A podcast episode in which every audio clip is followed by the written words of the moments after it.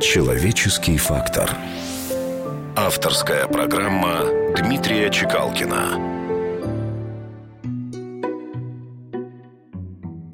Да, господа, несовершенство окружающего мира определяется совершенством или несовершенством нашего восприятия.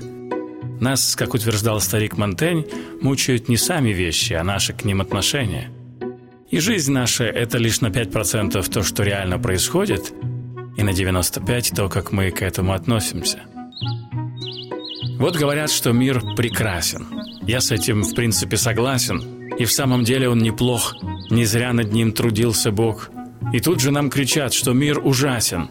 Ну что же, и с этим я согласен. И вправду он не так хорош. Но вряд ли лучше где найдешь. Хожу по миру я туда-обратно, при этом равновероятно. То минус в нем найду, то плюс. Но с выводом не тороплюсь. Мир хоть и прост, но сложен очень. Как и во мне, там днем и ночью вступают чистота и грязь в диалектическую связь. Во всем на свете сомневаясь, я что умом, что дурью маюсь. Внутри меня свой вечный торг ведут уныние и восторг. Но грех, господа, предаваться унынию, когда в жизни столько гораздо более приятных грехов.